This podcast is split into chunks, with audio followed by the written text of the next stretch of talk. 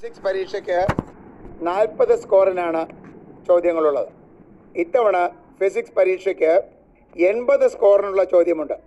അതിൽ നിങ്ങൾക്ക് സമയലഭ്യത അനുസരിച്ച് എത്ര ചോദ്യത്തിന് ഉത്തരം എഴുതാമോ അത്രയും നിങ്ങൾക്ക് എഴുതാം. എ ബി സി ഡി എന്നീ നാല് സെക്ഷനുകൾ ആയാണ് ചോദ്യം നൽകുക. എ സെക്ഷനിലെ എല്ലാ ചോദ്യത്തിനും ഒരു സ്കോർ വീതവും ബി സെക്ഷനിലെ എല്ലാ ചോദ്യത്തിനും രണ്ട് സ്കോർ വീതവും സി സെക്ഷനിലെ എല്ലാ ചോദ്യത്തിനും മൂന്ന് സ്കോർ വീതവും ഡി സെക്ഷനിലെ എല്ലാ ചോദ്യത്തിനും നാല് സ്കോർ വീതവുമാണ്. ഓരോ സെക്ഷനിൽ നിന്നും നിങ്ങൾക്ക് ഇഷ്ടമുള്ള അത്രയും ചോദ്യങ്ങൾ ഉത്തരം അറിയാവുന്ന എല്ലാ ചോദ്യത്തിനും ഉത്തരം എഴുതാം. അങ്ങനെയാണെങ്കിൽ നിങ്ങൾക്ക് നാൽപ്പതിൽ നാൽപ്പതിനേക്കാൾ കൂടുതൽ സ്കോർ ലഭിച്ചേക്കും. അപ്പോൾ അതിനെ നാൽപ്പതായിട്ട് നിജപ്പെടുത്തും എന്ന് മാത്രം. ആത്മവിശ്വാസം നന്നായിട്ടുള്ള ഉത്തരങ്ങൾ ആദ്യം എഴുതുക. ഏതെങ്കിലും ചോദ്യങ്ങളിൽ ചിലപ്പോൾ ഉപചോദ്യങ്ങൾ എ ബി സി ഡി എന്ന് വരുമ്പോൾ അവയിൽ എല്ലാത്തിനും ഉത്തരം അറിയില്ലെങ്കിൽ അറിയാമെന്നുള്ള ഉപചോദ്യങ്ങൾക്ക് ഉത്തരം എഴുതാം. പക്ഷെ ചോദ്യ നമ്പരും ഉപചോദ്യ നമ്പരും കൃത്യമായിരിക്കണം. അങ്ങനെ ഇത്തവണ നാൽപ്പതിൽ നാൽപ്പതും വാങ്ങാൻ വളരെ എളുപ്പമായിരിക്കും. ചില ഭാഗങ്ങളെ ഫോക്കസ് ഏരിയ എന്ന് തിരിച്ചിട്ടുണ്ട്. ഈ ഫോക്കസ് ഏരിയ എന്ന ഭാഗത്ത് നിന്നായിരിക്കും കൂടുതൽ ചോദ്യങ്ങൾ. ഫോക്കസ് ഏരിയ മാത്രം പഠിച്ചാലും നിങ്ങൾക്ക് ഫുൾ സ്കോർ നേടാൻ കഴിയും. അതുകൊണ്ട് തന്നെ ഫുൾ ടെക്സ്റ്റ് പഠിച്ച് മെനക്കെടണമെന്നില്ല. ഫോക്കസ് ഏരിയ പോർഷൻസ് മാത്രം പഠിച്ചാൽ മതിയാകും. നമുക്ക് ചില ഫോക്കസ് ഏരിയയിലെ ചോദ്യങ്ങളിൽ കൂടി കടന്നു പോകാം. ഒന്നാം യൂണിറ്റിൽ ആദ്യം പറഞ്ഞിരിക്കുന്നത് വൈദ്യുത ഉപകരണങ്ങളിലെ ഊർജമാറ്റത്തെക്കുറിച്ചാണ്. അതിൽ നിന്ന് ചോദ്യങ്ങളുണ്ടാകാം. ഉദാഹരണത്തിന് പദജോടി പൂർത്തിയാക്കുക. അതിന് ചോദ്യം ചലിക്കും ചുരുൾ മൈക്രോഫോൺ ഈസ്റ്റ് ശബ്ദോർജം വൈദ്യുതോർജമാകുന്നു. എങ്കിൽ ചലിക്കും ചുരുൾ ലൗഡ് സ്പീക്കർ ഈസ്റ്റ് ഡാഷ് അവിടെ വൈദ്യുതോർജം ശബ്ദോർജമാകുന്നു എന്ന് എഴുതാം. അടുത്ത ഫോക്കസ് ഏരിയ വൈദ്യുതിയുടെ താപബലമാണ്. ഇവിടെ ജൂൾ നിയമം പ്രസ്താവിക്കാനോ അത് ഗണിത രീതിയിൽ എഴുതാനോ ആവശ്യപ്പെടാം. ജൂൾ നിയമത്തെ ഗണിത രീതിയിൽ H M M I square R T എന്നോ H M M V I T എന്നോ H M M V square T ഭാഗം ആർ എന്നോ എഴുതാം. അതുമായി ബന്ധപ്പെട്ട ഗണിത പ്രശ്നങ്ങളും ചോദിക്കാം. ഉദാഹരണത്തിന് ഒരു തൊണ്ണൂറ്റി രണ്ട് ഓം പ്രതിരോധകത്തിൽ പതിനാല് മിനിറ്റ് സമയത്തേക്ക് ഇരുന്നൂറ്റി മുപ്പത് വോൾട്ട് പൊട്ടൻഷ്യൽ വ്യത്യാസം പ്രയോഗിച്ചാൽ ഉണ്ടാകുന്ന താപം എത്ര എന്ന് ചോദിച്ചാൽ വി സമം ഇരുന്നൂറ്റി മുപ്പത് വി ആർ സമം തൊണ്ണൂറ്റി രണ്ട് ഓം ടി സമം പതിനാല് മിനിറ്റ് സമം പതിനാല് ഗുണം അറുപത് സെക്കൻഡ്. എച്ച് സമം വി സ്ക്വയർ ടി ഭാഗം ആർ സമം ഇരുന്നൂറ്റി മുപ്പത് ഗുണം ഇരുന്നൂറ്റി മുപ്പത് ഗുണം പതിനാല് ഗുണം അറുപത് ഭാഗം തൊണ്ണൂറ്റി രണ്ട് സമം നാല് ലക്ഷത്തി എൺപത്തി മൂവായിരം ജൂൾ എന്ന് ലഭിക്കും. മറ്റൊരു ഫോക്കസ് ഏരിയയായ പവറിനെ കുറിച്ച് ആലോചിക്കാം. വൈദ്യുത ഉപകരണങ്ങൾ ചെയ്യുന്ന പ്രവൃത്തിയുടെ നിരക്കാണ് വൈദ്യുത പവർ പി സമം ഐ സ്ക്വയർഡ് ആർ പി സമം വി ഐ പി സമം വി സ്ക്വയർ ഭാഗം ആർ എന്നീ സൂത്രവാക്യങ്ങൾ പവറുമായി ബന്ധപ്പെട്ടുണ്ട്. ഇവയിൽ നിന്നും ഗണിത പ്രശ്നങ്ങൾ ചോദ്യമായി വരാവുന്നതാണ്. ഒരു ഗണിത പ്രശ്നം ശ്രദ്ധിക്കും. ഒരു വൈദ്യുത ഉപകരണത്തിന് ഇരുന്നൂറ് ഓം പ്രതിരോധമുണ്ട്. ഇതിൽ നാനൂറ് വോൾട്ട് പൊട്ടൻഷ്യൽ വ്യത്യാസം പ്രയോഗിച്ചാൽ ആ ഉപകരണത്തിന്റെ പവർ എത്രയായിരിക്കും? ഇവിടെ ആർ സമം ഇരുന്നൂറ് ഓം വി സമം നാനൂറ് വി പവർ പി സമം വി സ്ക്വയർ ഭാഗം ആർ സമം നാനൂറ് ഗുണം നാനൂറ് ഭാഗം ഇരുന്നൂറ് സമം എണ്ണൂറ് ഡബ്ല്യു അതായത് എണ്ണൂറ് വാട്ട് എന്ന് ലഭിക്കും. അടുത്ത ഫോക്കസ് ഏരിയ വൈദ്യുത താപന ഉപകരണങ്ങളെക്കുറിച്ചാണ്. ഇത്തരം ഉപകരണങ്ങളിൽ ഹീറ്റിംഗ് എലമെ നിർമ്മിക്കാൻ ഉപയോഗിക്കുന്നത് നിക്രോമാണ്. എന്തുകൊണ്ട് നിക്രോം ഉപയോഗിക്കുന്നു എന്ന് ചോദിക്കാവുന്നതാണ്. നിക്രോമിന്റെ ഉയർന്ന റെസിസ്റ്റിവിറ്റി ഉയർന്ന ദ്രവണാങ്കം ചൂടായി ചുട്ടുപഴുത്ത അവസ്ഥയിൽ ദീർഘനേരം നിലനിൽക്കാനുള്ള കഴിവ് ചൂടായ അവസ്ഥയിൽ വായുവുമായി സമ്പർക്കത്തിൽ വന്നാലും ഓക്സീകരിക്കപ്പെടുന്നില്ല എന്നിവയാണ് കാരണങ്ങൾ. അടുത്ത ഫോക്കസ് ഏരിയ സുരക്ഷാ ഫ്യൂസാണ് ഇതിന്റെ പ്രധാന ഭാഗം ഏത്? പ്രവർത്തനം വിശദീകരിക്കുക എന്നിങ്ങനെ ചോദ്യങ്ങൾ ഉണ്ടാകാം. ഫ്യൂസ് വയർ ഫേസ് ലൈനിൽ ശ്രേണി രീതിയിലാണ് ഘടിപ്പിക്കേണ്ടത് എന്ന് പ്രത്യേകം ഓർക്കണം. അടുത്ത ഫോക്കസ് ഏരിയ പ്രതിരോധങ്ങളുടെ സമാന്തര ശ്രേണി രീതിയിലുള്ള കണക്ഷനുകളും അനുബന്ധ ഗണിത പ്രശ്നങ്ങളുമാണ്. പ്രതിരോധങ്ങൾ ശ്രേണി രീതിയിൽ ഘടിപ്പിക്കുമ്പോൾ സഫല പ്രതിരോധം വർദ്ധിക്കുന്നു. R one R two R three എന്നീ പ്രതിരോധകങ്ങളെ ശ്രേണിയിൽ ഘടിപ്പിച്ചാൽ സഫല പ്രതിരോധം ആർ സമം R one plus R two plus R three എന്നാണ്. സമാന്തരമായി ഘടിപ്പിച്ചാൽ സഫല പ്രതിരോധം കുറയും. സൂത്രവാക്യം ഒന്നേ ഭാഗം ആർ സമം ഒന്നേ ഭാഗം ആർ വൺ പ്ലസ് ഒന്നേ ഭാഗം ആർ ടു പ്ലസ് ഒന്നേ ഭാഗം ആർ ത്രീ എന്നാകും. ഇനി അടുത്ത ഫോക്കസ് ഏരിയ വൈദ്യുതിയുടെ പ്രകാശഫലങ്ങളെക്കുറിച്ചാണ് ഇതിന് ഒരു ഉദാഹരണമാണ് ഫിലമൻ ലാമ്പുകൾ ഫിലമൻ ഉണ്ടാക്കാൻ നാം ടങ്ഷൻ ഉപയോഗിക്കുന്നു. എന്തിനാണ് ഇത്തരം ലാമ്പുകളിൽ കുറഞ്ഞ മർദ്ദത്തിൽ അലസവാതകം നിറയ്ക്കുന്നത് എന്ന ചോദ്യം വന്നേക്കാം. ഫിലമെന്റിന്റെ ബാഷ്പീകരണം കുറച്ച് ബൾബിന്റെ ആയുസ് വർദ്ധിപ്പിക്കാനാണിത്. ഇനി നമുക്ക് രണ്ടാം യൂണിറ്റായ വൈദ്യുതിയുടെ കാന്തിക ഫലങ്ങളിലേക്ക് കടക്കാം. ഒരു കാന്തസൂചിയുടെ മുകളിൽ ചാലക കമ്പി പിടിച്ച ശേഷം അതിൽ കൂടി വൈദ്യുതി കടത്തിവിട്ടാൽ എന്ത് നിരീക്ഷിക്കും എന്ന് ചോദിച്ചാൽ കാന്തസൂചി വിഭ്രംശിക്കും എന്നാണ് ഉത്തരം. ഈ സൂചിയുടെ വിഭ്രംശം വിപരീത രീതിയിലാക്കാനുള്ള രണ്ട് നിർദ്ദേശങ്ങൾ ചോദിച്ചാൽ കറണ്ടിന്റെ ദിശ വിപരീതമാക്കുക ചാലകമ്പി സൂചിയുടെ താഴെ പിടിക്കുക എന്നീ ഉത്തരങ്ങൾ എഴുതാവുന്നതാണ്. ഒരു സോളിനോയിഡിൽ വൈദ്യുതി കടത്തിവിട്ടാൽ എന്ത് സംഭവിക്കും എന്ന ചോദ്യത്തിന് അത് ഒരു താൽക്കാലിക കാന്തമായി വർത്തിക്കും എന്ന ഉത്തരം എഴുതാവുന്നതാണ്. ഈ ലഭിക്കുന്ന കാന്തികതയുടെ ശക്തി വർദ്ധിപ്പിക്കാൻ ചാലക ചുറ്റുകളുടെ എണ്ണം വർദ്ധിപ്പിക്കുക കറണ്ട് കൂട്ടുക കോറായി പച്ചിരുമ്പ് ഉപയോഗിക്കുക അതിന്റെ കനം വർദ്ധിപ്പിക്കുക എന്നെഴുതേണ്ടതാണ് വൈദ്യുതവാഹിയായ നേർചാലകത്തിന് ചുറ്റുമുള്ള കാന്തിമണ്ഡലത്തിന്റെ ദിശ നിർണയിക്കാൻ നാം വലത് കൈ തള്ളവിരൽ നിയമം ഉപയോഗിക്കുന്നു. ഒരു കോയിൽ കൂടി വൈദ്യുതി പ്രവഹിക്കുമ്പോഴുണ്ടാകുന്ന ധ്രുവത നിർണയിക്കാൻ നാം കോയിലിനെ ഒരു വശത്തു നിന്നും നിരീക്ഷിക്കുന്നു. ഇപ്രകാരം നിരീക്ഷിക്കുമ്പോൾ കോയിലിൽ പ്രദക്ഷിണ ദിശയിൽ കറണ്ട് പ്രവഹിക്കുന്നുവെങ്കിൽ ആ ഭാഗം സൗത്ത് പോൾ ആയിരിക്കും എന്നാൽ അപ്രദക്ഷിണ ദിശയിൽ ആന്റി ക്ലോക്ക് വൈസ് ആണ് വൈദ്യുതി പ്രവഹിക്കുന്നതെങ്കിൽ ആ അഗ്രം നോർത്ത് പോൾ ആയിരിക്കും ഒരു സോളിനോയിഡിന് ചുറ്റുമുള്ള കാന്തിക മണ്ഡലത്തെ മാഗ്നറ്റിക് ഫീൽഡിനെ സ്വാധീനിക്കുന്ന ഘടകങ്ങൾ ചോദിച്ചാൽ ചാലക ചുറ്റുകളുടെ എണ്ണം വൈദ്യുത പ്രവാഹ തീവ്രത പച്ചിരുമ്പ് കോറായി ഉപയോഗിക്കൽ അതിന്റെ കനം എന്നിവയാണ്. ഒരു വൈദ്യുത മോട്ടോറിന്റെ പ്രവർത്തന തത്വം എന്ത് എന്ന ചോദ്യത്തിന് ഉത്തരം മോട്ടോർ തത്വം എന്നാണ്. ഇതിൽ നടക്കുന്ന ഊർജമാറ്റം ചോദിച്ചാൽ വൈദ്യുതോർജം യാന്ത്രികോർജമായി മാറും എന്നതാണ്. ഒരു ചലിക്കും ചെറു ലൗഡ് സ്പീക്കറിന്റെ ചിത്രം നൽകിയ ശേഷം ഇതേത് ഉപകരണമെന്നും അതിന്റെ ഭാഗങ്ങൾ എ ബി സി ഡി എന്നിങ്ങനെ അടയാളപ്പെടുത്തിയ ശേഷം അവയുടെ പേര് ഊർജമാറ്റം എന്നിവ ചോദിക്കാവുന്നതാണ്. അതിന്റെ ഘടന പ്രവർത്തനം എന്നിവ വിശദീകരിക്കാനും ചോദ്യം വരാവുന്നതാണ്. ഇത്രയുമാണ് രണ്ടാം യൂണിറ്റിലെ ഫോക്കസ് ഏരിയകൾ. ഇനി നമുക്ക് മൂന്നാം യൂണിറ്റായ വൈദ്യുതകാന്തിയ പ്രേരണത്തിലേക്ക് കിടക്കാം. എന്താണ് വൈദ്യുതകാന്തിയ പ്രേരണം എന്ന് ചോദിച്ചാൽ അതിന്റെ നിർവചനം എഴുതേണ്ടതാണ്. അടുത്ത ഫോക്കസ് ഏരിയ ആയ ഇ എം എഫിനെ സ്വാധീനിക്കുന്ന ഘടകങ്ങൾ എന്നതിൽ ഇ എം എഫിനെ സ്വാധീനിക്കുന്ന ഘടകങ്ങൾ ഏവ എന്ന ചോദ്യം വരാവുന്നതാണ്. ചാലക ചുറ്റുകളുടെ എണ്ണം കാന്തത്തിന്റെ ശക്തി കാന്തത്തിന്റെ അല്ലെങ്കിൽ ചാലകത്തിന്റെ ചലന വേഗത എന്നിവയാണ് ഉത്തരങ്ങൾ. കറണ്ടിന് A C generator D C generator cell എന്നിവ അടുത്ത ഫോക്കസ് ഏരിയയാണ്. ഇവിടെ നിന്ന് ധാരാളം ചോദ്യങ്ങൾ വരാൻ സാധ്യത കാണുന്നു. എ സി ഡി സി ജനറേറ്ററുകളുടെ തത്വം ഊർജമാറ്റം എന്നിവ ചോദിക്കാം. അവയുടെ ഘടന അവ തമ്മിലുള്ള സാദൃശ്യങ്ങൾ വ്യത്യാസങ്ങൾ എന്നിവ ചോദിക്കാം. എ സി ഡി സി സെല്ലിൽ നിന്ന് ലഭിക്കുന്ന ഇ എം എഫ് എന്നിവയുടെ ഗ്രാഫ് വരയ്ക്കാനോ ഗ്രാഫുകൾ തന്നിട്ട് അതിന്റെ വൈദ്യുത സ്രോതസ് ഏത് എന്നോ ചോദിക്കാവുന്നതാണ്. ഇവയുടെ ഘടന പ്രവർത്തനം എന്നിവ വിശദമാക്കാനും ചോദിക്കാവുന്നതാണ്.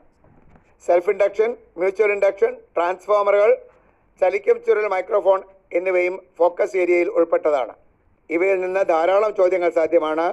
രണ്ട് കോയിലുകൾ സമീപമായി വെച്ച ശേഷം ഒന്നിനെ ഗാലനോമീറ്ററുമായും അടുത്ത കോയിലിനെ ബാറ്ററി സ്വിച്ച് എന്നിവയുമായി ബന്ധിപ്പിച്ചാൽ ഇവയിൽ ഏതാണ് പ്രൈമറി ഏതാണ് സെക്കൻഡറി എന്ന് ചോദിച്ചാൽ ബാറ്ററി ഘടിപ്പിച്ചിരിക്കുന്ന കോയിലിനെ പ്രൈമറി എന്നും ഗാലനോമീറ്റർ ഘടിപ്പിച്ചിരിക്കുന്നതിനെ സെക്കൻഡറി എന്നും എഴുതണം.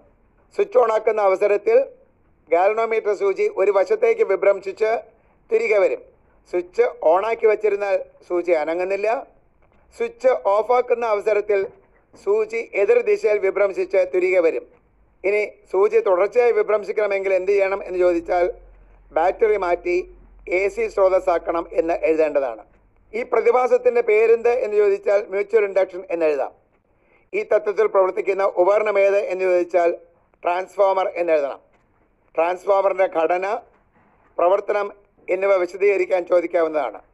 ഇവ തമ്മിലുള്ള സാമ്യത ചോദിച്ചാൽ രണ്ടിലും പച്ചരമ്പ് കോറിൽ ചുറ്റിയ കവചിത ചെമ്പ് കമ്പി പ്രൈമറിയായും അതിനു മുകളിൽ ചുറ്റിയ കവചിത ചെമ്പ് കമ്പി സെക്കൻഡറിയായും പ്രവർത്തിക്കുന്നു എന്നെഴുതാം ഇവയുടെ വ്യത്യാസവും ചോദിക്കാം. ഗണിത പ്രശ്നം നിർദ്ധാരണം ചെയ്യാനായി എൻ എസ് ഭാഗം എൻ പി സമം വി എസ് ഭാഗം വി പി എന്നും വി എസ് ഗുണം ഐ എസ് സമം വി പി ഗുണം ഐ പി എന്നും ഉള്ള സൂത്രവാക്യങ്ങൾ ഉപയോഗിക്കാവുന്നതാണ്. ഒരു സർക്യൂട്ടിൽ വോൾട്ടേജ് കുറയ്ക്കുന്നതിനായി പ്രതിരോധകമോ ഇൻഡക്ടറോ ഉപയോഗിക്കാവുന്നതാണ്. ഇൻഡക്ടറിന്റെ മേന്മ ചോദിച്ചാൽ ഊർജ നഷ്ടമില്ലാതെ പ്രവർത്തിക്കും എന്നെഴുതാം ഈ ഇൻഡക്ടറിന്റെ പരിമിതി ചോദിച്ചാൽ എ സി സർക്യൂട്ടിൽ മാത്രം പ്രവർത്തിക്കും എന്നതാണ് ഉത്തരം. അടുത്ത ഫോക്കസ് ഏരിയയായ ചലിക്കും ചുരുൾ മൈക്രോഫോണിന്റെ ഘടന വരച്ച് കാണിച്ച ശേഷം ഇത് ഏത് ഉപകരണം എന്ന് ചോദിക്കാവുന്നതാണ്. അതുപോലെ ഇതിന്റെ ഭാഗങ്ങളേവ എന്ന ചോദ്യം വരാം. ഡയഫ്രം വോയിസ് കോയിൽ ഫീൽഡ് കാന്തം എന്നിവ എഴുതണം. ഇതിന്റെ പ്രവർത്തന തത്വം ചോദിച്ചാൽ വൈദ്യുകാന്തിക പ്രേരണം എന്ന് എഴുതാം. ഇതിൽ നടക്കുന്ന ഊർജമാറ്റം ശബ്ദോർജം വൈദ്യോർജമായി മാറുന്നു എന്നെഴുതണം ഇതിന്റെ പ്രവർത്തനം വിശദീകരിക്കാനും ചോദിക്കാവുന്നതാണ്. ചലിക്കം ചുരു ലൗഡ് സ്പീക്കർ മൈക്രോഫോൺ എന്നിവ തമ്മിലുള്ള സാദൃശ്യം വ്യത്യാസം എന്നിവയും ചോദിക്കാവുന്നതാണ്. ഇനി ഈ യൂണിറ്റുള്ള ഫോക്കസ് ഏരിയ ഉയർന്ന വോൾട്ടേജ് പ്രേഷണം വൈദ്യുത ഷോക്ക് അതിനുള്ള മുൻകരുതലുകൾ പ്രഥമ ശുശ്രൂഷ എന്നിവയാണ്. ഇതിലെ വൈദ്യുത പ്രേഷണം എന്താണ്? ഇതിലെ പ്രശ്നങ്ങളേവ പരിഹാരം എന്ത്? എന്ന ചോദ്യങ്ങളും ചോദിക്കാവുന്നതാണ്. വൈദ്യുത ഷോക്ക് ഏൽക്കാതിരിക്കാൻ വേണ്ട മുൻകരുതലുകൾ ഏവ? എന്ന് ചോദിച്ചാൽ അല്ലെങ്കിൽ ഷോക്ക് ലഭിച്ചാൽ വേണ്ട പ്രഥമ ശുശ്രൂഷ എന്ത് എന്നും ചോദിക്കാം. ഇവയുടെ ഉത്തരങ്ങൾ വ്യക്തമായി ബുള്ളറ്റ് ഇട്ട് ടെക്സ്റ്റ് ബുക്കിൽ നൽകിയിട്ടുണ്ട്. ഇനി നമുക്ക് നാലാം യൂണിറ്റിലെ ഫോക്കസ് ഏരിയ പരിശോധിക്കാം. പ്രതിപതനം പ്രതിപതന നിയമങ്ങൾ ദർപ്പണങ്ങൾ നൽകുന്ന പ്രതിബിംബങ്ങളുടെ പ്രത്യേകതകൾ മിറർ സമവാക്യം ആവർത്തനം കാർട്ടീഷ്യൻ ചിഹ്ന രീതി എന്നിവയാണ് ഫോക്കസ് ഏരിയ ഇവയിൽ നിന്നും സാമ്പിൾ ചോദ്യങ്ങൾ നമുക്കൊന്ന് പരിശോധിക്കാം. എന്താണ് പ്രകാശ പ്രതിപതനം? പ്രതിപതന നിയമങ്ങൾ എഴുതുക എന്നീ ചോദ്യങ്ങൾ സാധ്യമാണ്. വസ്തു ഓരോ സ്ഥാനങ്ങളിൽ വയ്ക്കുമ്പോൾ ഉണ്ടാകുന്ന പ്രതിബിംബത്തിന്റെ സ്ഥാനം വലിപ്പം സ്വഭാവം എന്നിവയും പ്രതീക്ഷിക്കാം. പ്രതിബിംബങ്ങൾ എത്ര തരമുണ്ട്?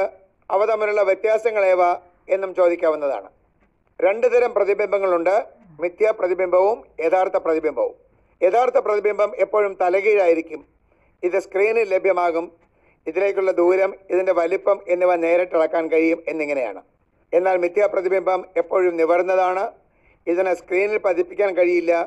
ഇതിലേക്കുള്ള ദൂരം ഇതിന്റെ വലിപ്പം എന്നിവ നേരിട്ട് അളക്കാൻ കഴിയില്ല എന്നിവയാണ് വ്യത്യാസങ്ങൾ. ഒരു മിറർ കോൺവെക്സ് മിറർ എങ്കിൽ പ്രതിബിംബം എപ്പോഴും നിവർന്നതും മിഥ്യയും വസ്തുവിനേക്കാൾ ചെറുതും മിററിന്റെ പിറകിലുമായിരിക്കും. ഒന്നേ ഭാഗം എഫ് സമം ഒന്നേ ഭാഗം യു പ്ലസ് ഒന്നേ ഭാഗം വി എന്നതാണ് മിറർ ഇക്വേഷൻ ഗണിത പ്രശ്നങ്ങൾ ക്രിയ ചെയ്യുമ്പോൾ എഫ് സമം യു വി ഭാഗം യു പ്ലസ് വി വി സമം യു എഫ് ഭാഗം യു മൈനസ് എഫ് യു സമം വി എഫ് ഭാഗം വി മൈനസ് എഫ് എന്നീ സൂത്രവാക്യങ്ങൾ ഉപയോഗിക്കുന്നതാണ് എളുപ്പം. ഗണിത പ്രശ്നങ്ങൾ ചെയ്യുമ്പോൾ ന്യൂ കാർട്ടേഷ്യൻ ചിഹ്ന രീതി അനുസരിച്ചാണ് ചിഹ്നങ്ങൾ നൽകേണ്ടത്. രണ്ട് മിററിനും യു നെഗറ്റീവ് ആയിരിക്കും. റിയൽ ഇമേജിന് വി നെഗറ്റീവും മിഥ്യാപ്രതിബിംബത്തിന് വി പോസിറ്റീവുമായിരിക്കും കോൺകേ മിററിന് എഫ് നെഗറ്റീവാണ് കോൺവെക്സ് മിററിന് എഫ് പോസിറ്റീവാണ് എച്ച് ഒ അതായത് ഹൈറ്റ് ഓഫ് ഓബ്ജക്റ്റ് എല്ലായ്പ്പോഴും പോസിറ്റീവാണ് എച്ച് ഐ റിയൽ ഇമേജിന് നെഗറ്റീവും വെർച്വൽ ഇമേജിന് പോസിറ്റീവുമായിരിക്കും ഇങ്ങനെ ഫോക്കസ് ഏരിയ മാത്രം പഠിച്ചാൽ നിങ്ങൾക്ക് എ പ്ലസ് എന്നല്ല ഫുൾ മാർക്ക് ലഭിക്കാൻ സാധിക്കും. നിങ്ങൾക്ക് എല്ലാ ഭാഗങ്ങളും നേരുന്നു. ഫിസിക്സ് പരീക്ഷയ്ക്ക് നാൽപ്പത് സ്കോറിനാണ് ചോദ്യങ്ങളുള്ളത്. ഇത്തവണ ഫിസിക്സ് പരീക്ഷയ്ക്ക് എൺപത് സ്കോറിനുള്ള ചോദ്യമുണ്ട്. അതിൽ നിങ്ങൾക്ക് സമയ ലഭ്യത അനുസരിച്ച് എത്ര ചോദ്യത്തിന് ഉത്തരം എഴുതാമോ അത്രയും നിങ്ങൾക്ക് എഴുതാം. എ ബി സി ഡി എന്നീ നാല് സെക്ഷനുകൾ ആയാണ് ചോദ്യം നൽകുക. എ സെക്ഷനിലെ എല്ലാ ചോദ്യത്തിനും ഒരു സ്കോർ വീതവും. ബി സെക്ഷനിലെ എല്ലാ ചോദ്യത്തിനും രണ്ട് സ്കോർ വീതവും. സി സെക്ഷനിലെ എല്ലാ ചോദ്യത്തിനും മൂന്ന് സ്കോർ വീതവും ഡി സെക്ഷനിലെ എല്ലാ ചോദ്യത്തിനും നാല് സ്കോർ വീതവുമാണ്. ഓരോ സെക്ഷനിൽ നിന്നും നിങ്ങൾക്ക് ഇഷ്ടമുള്ള അത്രയും ചോദ്യങ്ങൾ ഉത്തരം അറിയാവുന്ന എല്ലാ ചോദ്യത്തിനും ഉത്തരം എഴുതാം. അങ്ങനെയാണെങ്കിൽ നിങ്ങൾക്ക് നാൽപ്പതിൽ നാൽപ്പതിനേക്കാൾ കൂടുതൽ സ്കോർ ലഭിച്ചേക്കും. അപ്പോൾ അതിനെ നാൽപ്പതായിട്ട് നിജപ്പെടുത്തും എന്ന് മാത്രം. ആത്മവിശ്വാസം നന്നായിട്ടുള്ള ഉത്തരങ്ങൾ ആദ്യം എഴുതുക. ഏതെങ്കിലും ചോദ്യങ്ങളിൽ ചിലപ്പോൾ ഉപചോദ്യങ്ങൾ എ ബി സി ഡി എന്ന് വരുമ്പോൾ അവയിൽ എല്ലാത്തിനും ഉത്തരം അറിയില്ലെങ്കിൽ അറിയാമെന്നുള്ള ഉപചോദ്യങ്ങൾക്ക് ഉത്തരം എഴുതാം. പക്ഷെ ചോദ്യ നമ്പരും ഉപചോദ്യ നമ്പരും കൃത്യമായിരിക്കണം. അങ്ങനെ ഇത്തവണ നാൽപ്പതിൽ നാൽപ്പതും വാങ്ങാൻ വളരെ എളുപ്പമായിരിക്കും. ചില ഭാഗങ്ങളെ ഫോക്കസ് ഏരിയ എന്ന് തിരിച്ചിട്ടുണ്ട്. ഈ ഫോക്കസ് ഏരിയ എന്ന ഭാഗത്ത് നിന്നായിരിക്കും കൂടുതൽ ചോദ്യങ്ങൾ. ഫോക്കസ് ഏരിയ മാത്രം പഠിച്ചാലും നിങ്ങൾക്ക് ഫുൾ സ്കോർ നേടാൻ കഴിയും. അതുകൊണ്ട് തന്നെ ഫുൾ ടെക്സ്റ്റ് പഠിച്ച് മെനക്കെടണമെന്നില്ല. ഫോക്കസ് ഏരിയ പോർഷൻസ് മാത്രം പഠിച്ചാൽ മതിയാകും. നമുക്ക് ചില ഫോക്കസ് ഏരിയയിലെ ചോദ്യങ്ങളിൽ കൂടി കടന്നു പോകാം. ഒന്നാം യൂണിറ്റിൽ ആദ്യം പറഞ്ഞിരിക്കുന്നത് വൈദ്യുത ഉപകരണങ്ങളിലെ ഊർജമാറ്റത്തെക്കുറിച്ചാണ് അതിൽ നിന്ന് ചോദ്യങ്ങളുണ്ടാകാം ഉദാഹരണത്തിന് പദജോടി പൂർത്തിയാക്കുക. അതിന് ചോദ്യം ചലിക്കം ചുരുൾ മൈക്രോഫോൺ ഈസ്റ്റ് ശബ്ദോർജം വൈദ്യുതോർജമാകുന്നു എങ്കിൽ ചലിക്കം ചുരുൾ ലൗഡ് സ്പീക്കർ ഈസ്റ്റ് ഡാഷ് അവിടെ വൈദ്യുതോർജം ശബ്ദോർജമാകുന്നു എന്ന് എഴുതാം. അടുത്ത ഫോക്കസ് ഏരിയ വൈദ്യുതിയുടെ താപബലമാണ്. ഇവിടെ ജൂൾ നിയമം പ്രസ്താവിക്കാനോ അത് ഗണിത രീതിയിൽ എഴുതാനോ ആവശ്യപ്പെടാം. ജൂൾ നിയമത്തെ ഗണിത രീതിയിൽ H M M I square R T എന്നോ H M M V I T എന്നോ H M M V square T ഭാഗം ആർ എന്നോ എഴുതാം. അതുമായി ബന്ധപ്പെട്ട ഗണിത പ്രശ്നങ്ങളും ചോദിക്കാം.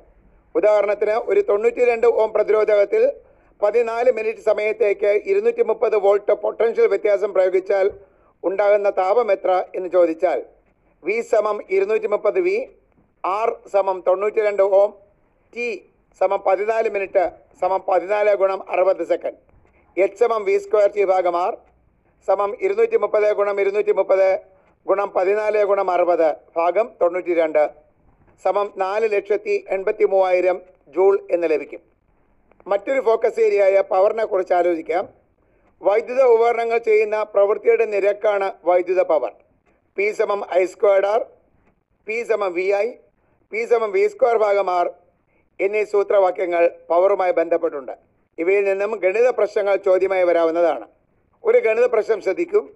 ഒരു വൈദ്യുത ഉപകരണത്തിന് ഇരുന്നൂറ് ഓം പ്രതിരോധമുണ്ട്. ഇതിൽ നാനൂറ് വോൾട്ട് പൊട്ടൻഷ്യൽ വ്യത്യാസം പ്രയോഗിച്ചാൽ ആ ഉപകരണത്തിന്റെ പവർ എത്രയായിരിക്കും? ഇവിടെ ആർ സമം ഇരുന്നൂറ് ഓം വി സമം നാനൂറ് വി പവർ പി സമം വി സ്ക്വയർ ഭാഗം ആർ സമം നാനൂറ് ഗുണം നാനൂറ് ഭാഗം ഇരുന്നൂറ് സമം എണ്ണൂറ് ഡബ്ല്യു അതായത് എണ്ണൂറ് വാട്ട് എന്ന് ലഭിക്കും. അടുത്ത ഫോക്കസ് ഏരിയ വൈദ്യുത താപന ഉപകരണങ്ങളെക്കുറിച്ചാണ് ഇത്തരം ഉപകരണങ്ങളിൽ ഹീറ്റിംഗ് എലമെന്റ് നിർമ്മിക്കാൻ ഉപയോഗിക്കുന്നത് നിക്രോമാണ് എന്തുകൊണ്ട് നിക്രോം ഉപയോഗിക്കുന്നു എന്ന് ചോദിക്കാവുന്നതാണ്. നിക്രോമിന്റെ ഉയർന്ന റെസിസ്റ്റിവിറ്റി ഉയർന്ന ദ്രവണാങ്കം ചൂടായി ചുട്ടുപഴുത്ത അവസ്ഥയിൽ ദീർഘനേരം നിലനിൽക്കാനുള്ള കഴിവ് ചൂടായ അവസ്ഥയിൽ വായുമായ സമ്പർക്കത്തിൽ വന്നാലും ഓക്സീകരിക്കപ്പെടുന്നില്ല എന്നിവയാണ് കാരണങ്ങൾ. അടുത്ത ഫോക്കസ് ഏരിയ സുരക്ഷാ ഫ്യൂസാണ് ഇതിന്റെ പ്രധാന ഭാഗം ഏത്? പ്രവർത്തനം വിശദീകരിക്കുക എന്നിങ്ങനെ ചോദ്യങ്ങൾ ഉണ്ടാകാം. ഫ്യൂസ് വയർ ഫേസ് ലൈനിൽ ശ്രേണി രീതിയിലാണ് ഘടിപ്പിക്കേണ്ടത് എന്ന് പ്രത്യേകം ഓർക്കണം. അടുത്ത ഫോക്കസ് ഏരിയ പ്രതിരോധങ്ങളുടെ സമാന്തര ശ്രേണി രീതിയിലുള്ള കണക്ഷനുകളും അനുബന്ധ ഗണിത പ്രശ്നങ്ങളുമാണ്. പ്രതിരോധകങ്ങൾ ശ്രേണി രീതിയിൽ ഘടിപ്പിക്കുമ്പോൾ സഫല പ്രതിരോധം വർദ്ധിക്കുന്നു. R one R two R three എന്നീ പ്രതിരോധകങ്ങളെ ശ്രേണിയിൽ ഘടിപ്പിച്ചാൽ സഫല പ്രതിരോധം ആർ സമം R one plus R two plus R three എന്നാണ്. സമാന്തരമായി ഘടിപ്പിച്ചാൽ സഫല പ്രതിരോധം കുറയും. സൂത്രവാക്യം ഒന്നേ ഭാഗം ആർ സമം ഒന്നേ ഭാഗം ആർ വൺ പ്ലസ് ഒന്നേ ഭാഗം ആർ ടു പ്ലസ് ഒന്നേ ഭാഗം ആർ ത്രീ എന്നാകും. ഇനി അടുത്ത ഫോക്കസ് ഏരിയ വൈദ്യുതിയുടെ പ്രകാശഫലങ്ങളെക്കുറിച്ചാണ് ഇതിന് ഒരു ഉദാഹരണമാണ് ഫിലമൻ ലാമ്പുകൾ. ഫിലമൻ ഉണ്ടാക്കാൻ നാം ടങ്ഷൻ ഉപയോഗിക്കുന്നു. എന്തിനാണ് ഇത്തരം ലാമ്പുകളിൽ കുറഞ്ഞ മർദ്ദത്തിൽ അലസവാതകം നിറയ്ക്കുന്നത് എന്ന ചോദ്യം വന്നേക്കാം. ഫിലമെന്റിന്റെ ബാഷ്പീകരണം കുറച്ച് ബൾബിന്റെ ആയുസ് വർദ്ധിപ്പിക്കാനാണിത്. ഇനി നമുക്ക് രണ്ടാം യൂണിറ്റായ വൈദ്യുതിയുടെ കാന്തിക ഫലങ്ങളിലേക്ക് കടക്കാം. ഒരു കാന്തസൂചിയുടെ മുകളിൽ ചാലക കമ്പി പിടിച്ച ശേഷം അതിൽ കൂടി വൈദ്യുതി കടത്തിവിട്ടാൽ എന്ത് നിരീക്ഷിക്കും എന്ന് ചോദിച്ചാൽ കാന്തസൂചി വിഭ്രംശിക്കും എന്നാണ് ഉത്തരം. ഈ സൂചിയുടെ വിഭ്രംശം വിപരീത രീതിയിലാക്കാനുള്ള രണ്ട് നിർദ്ദേശങ്ങൾ ചോദിച്ചാൽ കറണ്ടിന്റെ ദിശ വിപരീതമാക്കുക ചാലകമ്പി സൂചിയുടെ താഴെ പിടിക്കുക എന്നീ ഉത്തരങ്ങൾ എഴുതാവുന്നതാണ്. ഒരു സോളിനോയിഡിൽ വൈദ്യുതി കടത്തിവിട്ടാൽ എന്ത് സംഭവിക്കും എന്ന ചോദ്യത്തിന് അത് ഒരു താൽക്കാലിക കാന്തമായി വർത്തിക്കും എന്ന ഉത്തരം എഴുതാവുന്നതാണ്.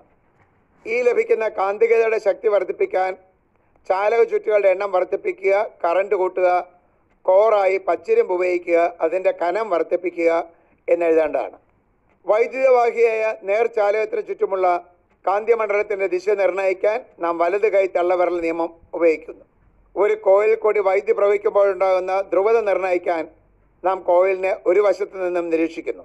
ഇപ്രകാരം നിരീക്ഷിക്കുമ്പോൾ കോയിലിൽ പ്രദക്ഷിണ ദിശയിൽ കറണ്ട് പ്രവഹിക്കുന്നുവെങ്കിൽ ആ ഭാഗം സൗത്ത് പോൾ ആയിരിക്കും എന്നാൽ അപ്രദക്ഷിണ ദിശയിൽ ആന്റി ക്ലോക്ക് വൈസ് ആണ് വൈദ്യുതി പ്രവഹിക്കുന്നതെങ്കിൽ ആ അഗ്രം നോർത്ത് പോൾ ആയിരിക്കും. ഒരു സോളിനോയിഡിന് ചുറ്റുമുള്ള കാന്തിക മണ്ഡലത്തെ മാഗ്നറ്റിക് ഫീൽഡിനെ സ്വാധീനിക്കുന്ന ഘടകങ്ങൾ ചോദിച്ചാൽ ചാലക ചുറ്റുകളുടെ എണ്ണം വൈദ്യുത പ്രവാഹ തീവ്രത പച്ചിരുമ്പ് കോറായി ഉപയോഗിക്കൽ അതിന്റെ കനം എന്നിവയാണ്. ഒരു വൈദ്യുത മോട്ടോറിന്റെ പ്രവർത്തന തത്വം എന്ത് എന്ന ചോദ്യത്തിന് ഉത്തരം മോട്ടോർ തത്വം എന്നാണ്. ഇതിൽ നടക്കുന്ന ഊർജമാറ്റം ചോദിച്ചാൽ വൈദ്യുതോർജം യാന്ത്രികോർജമായി മാറും എന്നതാണ്. ഒരു ചലിക്കും ചെറു ലൗഡ് സ്പീക്കറിന്റെ ചിത്രം നൽകിയ ശേഷം ഇത് ഏത് ഉപകരണമെന്നും അതിന്റെ ഭാഗങ്ങൾ എ ബി സി ഡി എന്നിങ്ങനെ അടയാളപ്പെടുത്തിയ ശേഷം അവയുടെ പേര് ഊർജമാറ്റം എന്നിവ ചോദിക്കാവുന്നതാണ്. അതിന്റെ ഘടന പ്രവർത്തനം എന്നിവ വിശദീകരിക്കാനും ചോദ്യം വരാവുന്നതാണ്. ഇത്രയുമാണ് രണ്ടാം യൂണിറ്റിലെ ഫോക്കസ് ഏരിയകൾ. ഇനി നമുക്ക് മൂന്നാം യൂണിറ്റായ വൈദ്യുതകാന്തിക പ്രേരണത്തിലേക്ക് കടക്കാം. എന്താണ് വൈദ്യുതകാന്തിക പ്രേരണം എന്ന് ചോദിച്ചാൽ അതിന്റെ നിർവചനം എഴുതേണ്ടതാണ്. അടുത്ത ഫോക്കസ് ഏരിയയായ ഇ എം എഫിനെ സ്വാധീനിക്കുന്ന ഘടകങ്ങൾ എന്നതിൽ ഇ എം എഫിനെ സ്വാധീനിക്കുന്ന ഘടകങ്ങൾ ഏവ എന്ന ചോദ്യം വരാവുന്നതാണ്. ചാലക ചുറ്റുകളുടെ എണ്ണം കാന്തത്തിന്റെ ശക്തി കാന്തത്തിന്റെ അല്ലെങ്കിൽ ചാലകത്തിന്റെ ചലന വേഗത എന്നിവയാണ് ഉത്തരങ്ങൾ. കറണ്ടിന് A C generator D C generator cell എന്നിവ അടുത്ത ഫോക്കസ് ഏരിയയാണ്. ഇവിടെ നിന്ന് ധാരാളം ചോദ്യങ്ങൾ വരാൻ സാധ്യത കാണുന്നു. എ സി ഡി സി ജനറേറ്ററുകളുടെ തത്വം ഊർജമാറ്റം എന്നിവ ചോദിക്കാം. അവയുടെ ഘടന അവ തമ്മിലുള്ള സാദൃശ്യങ്ങൾ വ്യത്യാസങ്ങൾ എന്നിവ ചോദിക്കാം. എ സി ഡി സി സെല്ലിൽ നിന്ന് ലഭിക്കുന്ന ഇ എം എഫ് എന്നിവയുടെ ഗ്രാഫ് വരയ്ക്കാനോ ഗ്രാഫുകൾ തന്നിട്ട് അതിന്റെ വൈദ്യുത സ്രോതസ് ഏത് എന്നോ ചോദിക്കാവുന്നതാണ്. ഇവയുടെ ഘടന പ്രവർത്തനം എന്നിവ വിശദമാക്കാനും ചോദിക്കാവുന്നതാണ്. സെൽഫ് ഇൻഡക്ഷൻ മ്യൂച്വൽ ഇൻഡക്ഷൻ ട്രാൻസ്ഫോമറുകൾ ചലിക്കും ചുരൽ മൈക്രോഫോൺ എന്നിവയും ഫോക്കസ് ഏരിയയിൽ ഉൾപ്പെട്ടതാണ്. ഇവയിൽ നിന്ന് ധാരാളം ചോദ്യങ്ങൾ സാധ്യമാണ്. രണ്ട് കോയിലുകൾ സമീപമായി വെച്ച ശേഷം ഒന്നിനെ ഗാലനോമീറ്ററുമായും അടുത്ത കോയിലിനെ ബാറ്ററി സ്വിച്ച് എന്നിവയുമായി ബന്ധിപ്പിച്ചാൽ ഇവയിൽ ഏതാണ് പ്രൈമറി ഏതാണ് സെക്കൻഡറി എന്ന് ചോദിച്ചാൽ ബാറ്ററി ഘടിപ്പിച്ചിരിക്കുന്ന കോയിലിനെ പ്രൈമറി എന്നും ഗാലനോമീറ്റർ ഘടിപ്പിച്ചിരിക്കുന്നതിനെ സെക്കൻഡറി എന്നും എഴുതണം. സ്വിച്ച് ഓൺ ആക്കുന്ന അവസരത്തിൽ ഗാലനോമീറ്റർ സൂചി ഒരു വശത്തേക്ക് വിഭ്രംശിച്ച് തിരികെ വരും. സ്വിച്ച് ഓണാക്കി വച്ചിരുന്നാൽ സൂചി അനങ്ങുന്നില്ല. സ്വിച്ച് ഓഫാക്കുന്ന അവസരത്തിൽ സൂചി എതിർ ദിശയിൽ വിഭ്രംശിച്ച് തിരികെ വരും. ഇനി സൂചി തുടർച്ചയായി വിഭ്രംശിക്കണമെങ്കിൽ എന്ത് ചെയ്യണം എന്ന് ചോദിച്ചാൽ ബാറ്ററി മാറ്റി എ സി സ്രോതസ്സാക്കണം എന്ന് എഴുതേണ്ടതാണ്. ഈ പ്രതിഭാസത്തിന്റെ പേരെന്ത് എന്ന് ചോദിച്ചാൽ മ്യൂച്വൽ ഇൻഡക്ഷൻ എന്ന് എഴുതാം. ഈ തത്വത്തിൽ പ്രവർത്തിക്കുന്ന ഉപകരണം ഏത് എന്ന് ചോദിച്ചാൽ ട്രാൻസ്ഫോമർ എന്ന് എഴുതണം. ട്രാൻസ്ഫോമറിന്റെ ഘടന പ്രവർത്തനം എന്നിവ വിശദീകരിക്കാൻ ചോദിക്കാവുന്നതാണ്. ഇവ തമ്മിലുള്ള സാമ്യത ചോദിച്ചാൽ രണ്ടിലും പച്ചരമ്പ് കോറിൽ ചുറ്റിയ കവചിത ചെമ്പ് കമ്പി പ്രൈമറിയായും അതിനു മുകളിൽ ചുറ്റിയ കവചിത ചെമ്പ് കമ്പി സെക്കൻഡറിയായും പ്രവർത്തിക്കുന്നു എന്നെഴുതാം. ഇവയുടെ വ്യത്യാസവും ചോദിക്കാം. ഗണിത പ്രശ്നം നിർദ്ധാരണം ചെയ്യാനായി എൻ എസ് ഭാഗം എൻ പി സമം വി എസ് ഭാഗം വി പി എന്നും വി എസ് ഗുണം ഐ എസ് സമം വി പി ഗുണം ഐ പി എന്നും ഉള്ള സൂത്രവാക്യങ്ങൾ ഉപയോഗിക്കാവുന്നതാണ്. ഒരു സർക്യൂട്ടിൽ വോൾട്ടേജ് കുറയ്ക്കുന്നതിനായി പ്രതിരോധകമോ ഇൻഡക്ടറോ ഉപയോഗിക്കാവുന്നതാണ്. ഇൻഡക്ടറിന്റെ മേന്മ ചോദിച്ചാൽ ഊർജ നഷ്ടമില്ലാതെ പ്രവർത്തിക്കും എന്നെഴുതാം. ഈ ഇൻഡക്ടറിന്റെ പരിമിതി ചോദിച്ചാൽ എ സി സർക്യൂട്ടിന് മാത്രം പ്രവർത്തിക്കും എന്നതാണ് ഉത്തരം. അടുത്ത ഫോക്കസ് ഏരിയയായ ചലിക്കും ചുരുൾ മൈക്രോഫോണിന്റെ ഘടന വരച്ച് കാണിച്ച ശേഷം ഇത് ഏത് ഉപകരണം എന്ന് ചോദിക്കാവുന്നതാണ്. അതുപോലെ ഇതിന്റെ ഭാഗങ്ങളേവ എന്ന ചോദ്യം വരാം. ഡയഫ്രം വോയിസ് കോയിൽ ഫീൽഡ് കാന്തം എന്നിവ എഴുതണം. ഇതിന്റെ പ്രവർത്തന തത്വം ചോദിച്ചാൽ വൈദ്യുതാന്തിക പ്രേരണം എന്ന് എഴുതാം. ഇതിൽ നടക്കുന്ന ഊർജമാറ്റം ശബ്ദോർജം വൈദ്യോർജമായി മാറുന്നു എന്നെഴുതണം ഇതിന്റെ പ്രവർത്തനം വിശദീകരിക്കാനും ചോദിക്കാവുന്നതാണ്. ചലിക്കം ചുരു ലൗഡ് സ്പീക്കർ മൈക്രോഫോൺ എന്നിവ തമ്മിലുള്ള സാദൃശ്യം വ്യത്യാസം എന്നിവയും ചോദിക്കാവുന്നതാണ്. ഇനി ഈ യൂണിറ്റുള്ള ഫോക്കസ് ഏരിയ ഉയർന്ന വോൾട്ടേജ് പ്രേഷണം വൈദ്യുത ഷോക്ക് അതിനുള്ള മുൻകരുതലുകൾ പ്രഥമ ശുശ്രൂഷ എന്നിവയാണ്. ഇതിലെ വൈദ്യുത പ്രേഷണം എന്താണ് ഇതിലെ പ്രശ്നങ്ങളേവ പരിഹാരം എന്ത് എന്ന ചോദ്യങ്ങളും ചോദിക്കാവുന്നതാണ്. വൈദ്യുത ഷോക്ക് ഏൽക്കാതിരിക്കാൻ വേണ്ട മുൻകരുതലുകൾ ഏവ എന്ന് ചോദിച്ചാൽ അല്ലെങ്കിൽ ഷോക്ക് ലഭിച്ചാൽ വേണ്ട പ്രഥമ ശുശ്രൂഷ എന്ത് എന്നും ചോദിക്കാം. ഇവയുടെ ഉത്തരങ്ങൾ വ്യക്തമായി ബുള്ളറ്റ് ഇട്ട് ടെക്സ്റ്റ് ബുക്കിൽ നൽകിയിട്ടുണ്ട്. ഇനി നമുക്ക് നാലാം യൂണിറ്റിലെ ഫോക്കസ് ഏരിയ പരിശോധിക്കാം. പ്രതിപതനം പ്രതിപതന നിയമങ്ങൾ ദർപ്പണങ്ങൾ നൽകുന്ന പ്രതിബിംബങ്ങളുടെ പ്രത്യേകതകൾ മിറർ സമവാക്യം ആവർത്തനം കാർട്ടീഷ്യൻ ചിഹ്ന രീതി എന്നിവയാണ് ഫോക്കസ് ഏരിയ ഇവയിൽ നിന്നും സാമ്പിൾ ചോദ്യങ്ങൾ നമുക്കൊന്ന് പരിശോധിക്കാം. എന്താണ് പ്രകാശ പ്രതിപതനം? പ്രതിപതന നിയമങ്ങൾ എഴുതുക. എന്നീ ചോദ്യങ്ങൾ സാധ്യമാണ്. വസ്തു ഓരോ സ്ഥാനങ്ങളിൽ വയ്ക്കുമ്പോൾ ഉണ്ടാകുന്ന പ്രതിബിംബത്തിന്റെ സ്ഥാനം വലിപ്പം സ്വഭാവം എന്നിവയും പ്രതീക്ഷിക്കാം. പ്രതിബിംബങ്ങൾ എത്ര തരമുണ്ട്? അവ തമ്മിലുള്ള വ്യത്യാസങ്ങളേവ എന്നും ചോദിക്കാവുന്നതാണ്. രണ്ട് തരം പ്രതിബിംബങ്ങളുണ്ട്. മിഥ്യാ പ്രതിബിംബവും യഥാർത്ഥ പ്രതിബിംബവും. യഥാർത്ഥ പ്രതിബിംബം എപ്പോഴും തലകീഴായിരിക്കും. ഇത് സ്ക്രീനിൽ ലഭ്യമാകും. ഇതിലേക്കുള്ള ദൂരം ഇതിന്റെ വലിപ്പം എന്നിവ നേരിട്ടളക്കാൻ കഴിയും എന്നിങ്ങനെയാണ്. എന്നാൽ മിഥ്യാപ്രതിബിംബം എപ്പോഴും നിവർന്നതാണ്. ഇതിനെ സ്ക്രീനിൽ പതിപ്പിക്കാൻ കഴിയില്ല. ഇതിലേക്കുള്ള ദൂരം ഇതിന്റെ വലിപ്പം എന്നിവ നേരിട്ടളക്കാൻ കഴിയില്ല എന്നിവയാണ് വ്യത്യാസങ്ങൾ. ഒരു മിറർ കോൺവെക്സ് മിറർ എങ്കിൽ പ്രതിബിംബം എപ്പോഴും നിവർന്നതും മിഥ്യയും വസ്തുവിനേക്കാൾ ചെറുതും മിററിന്റെ പിറകിലുമായിരിക്കും. ഒന്നേ ഭാഗം എഫ് സമം ഒന്നേ ഭാഗം യു പ്ലസ് ഒന്നേ ഭാഗം വി എന്നതാണ് മിറർ ഇക്വേഷൻ ഗണിത പ്രശ്നങ്ങൾ ക്രിയ ചെയ്യുമ്പോൾ എഫ് സമം യു വി ഭാഗം യു പ്ലസ് വി വി സമം യു എഫ് ഭാഗം യു മൈനസ് എഫ് യു സമം വി എഫ് ഭാഗം വി മൈനസ് എഫ് എന്നീ സൂത്രവാക്യങ്ങൾ ഉപയോഗിക്കുന്നതാണ് എളുപ്പം. ഗണിത പ്രശ്നങ്ങൾ ചെയ്യുമ്പോൾ ന്യൂ കാർട്ടേഷ്യൻ ചിഹ്ന രീതി അനുസരിച്ചാണ് ചിഹ്നങ്ങൾ നൽകേണ്ടത്. രണ്ട് മിററിനും യു നെഗറ്റീവ് ആയിരിക്കും. റിയൽ ഇമേജിന് വി നെഗറ്റീവും മിഥ്യാപ്രതിബിംബത്തിന് വി പോസിറ്റീവുമായിരിക്കും കോൺകേവ് മിററിന് എഫ് നെഗറ്റീവാണ് കോൺവെക്സ് മിററിന് എഫ് പോസിറ്റീവ് ആണ്. എച്ച് ഒ അതായത് ഹൈറ്റ് ഓഫ് ഓബ്ജക്റ്റ് എല്ലായ്പ്പോഴും ആണ്. എച്ച് ഐ റിയൽ ഇമേജിന് നെഗറ്റീവും വെർച്വൽ ഇമേജിന് പോസിറ്റീവുമായിരിക്കും ഇങ്ങനെ ഫോക്കസ് ഏരിയ മാത്രം പഠിച്ചാൽ നിങ്ങൾക്ക് എ പ്ലസ് എന്നല്ല ഫുൾ മാർക്ക് ലഭിക്കാൻ സാധിക്കും. നിങ്ങൾക്ക് എല്ലാ ഭാഗങ്ങളും നേരുന്നു.